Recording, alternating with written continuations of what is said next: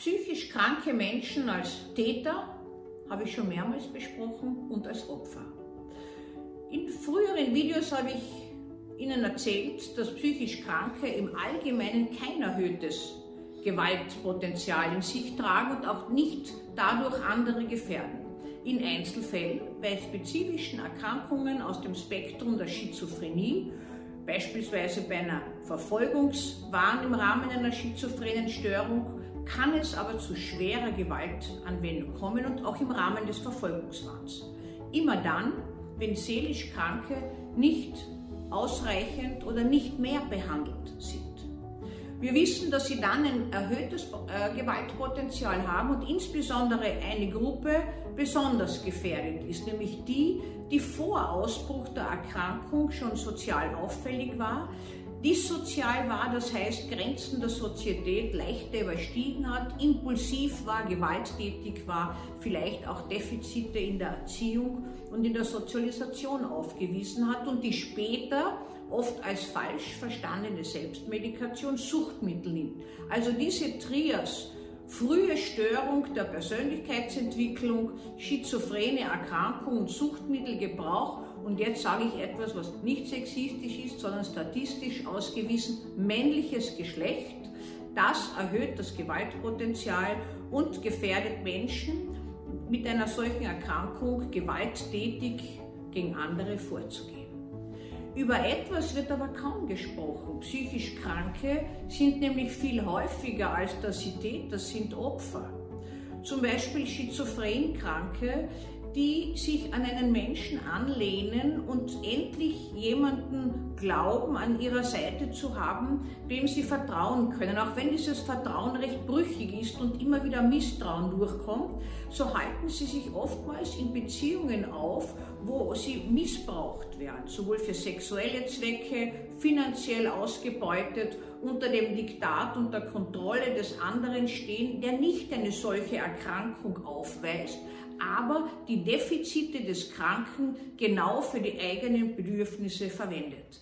Andererseits sind das aber auch Menschen, wie zum Beispiel Demenzkranke, die schamlos ausgenützt werden. Wir dürfen nicht vergessen, dass Demenzkranke zwar ihren Geist einbüßen, aber nicht ihre Gefühle.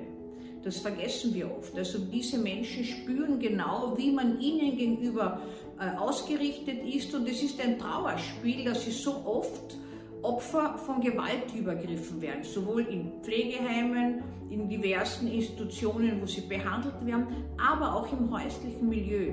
Es ist eine furchtbare Eigenschaft von Menschen, die nicht genügend sozialisiert und auch nicht genügend kultiviert ihr Triebleben haben, dass sie die Aggressivität immer an Schwächeren ausleben müssen, nämlich an denjenigen, die sie nicht wehren mehr können. Dazu gehören Kinder und dazu gehören alte Menschen, die gebrechlich sind, die gewissermaßen die Realität nur mehr eingeschränkt wahrnehmen und die auf Hilfe angewiesen sind.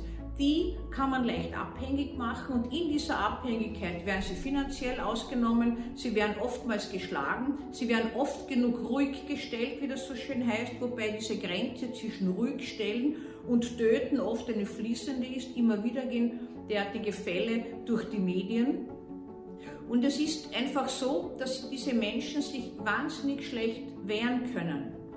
Psychisch Kranke als Opfer nimmt man aber selten wahr. Die wenden sich nicht nach außen, die sprechen nicht über ihr Leid und Leiden, denn sie haben es gelernt, zum Beispiel die Schizophrenen, nicht darüber zu sprechen. Demenzkranke können nicht darüber sprechen, wenn sie auch die feindliche Stimmung wahrnehmen können. Und es gibt diverse andere Erkrankungen, wo psychisch Kranke einfach ausgenützt werden.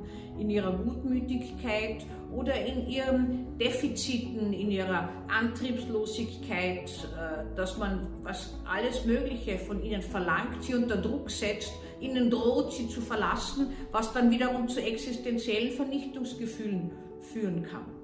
Das heißt, wenn wir über psychisch Kranke als Täter uns den äh, Kopf zerbrechen, sollten wir immer ein bisschen auch denken, dass mehr als dass diese kranken Menschen Täter werden, sie Opfer werden können und sollten in unserem Bereich des ärztlichen und sozialtherapeutischen Bereiches immer auch darauf ein Auge werfen, dass wir sie schützen können.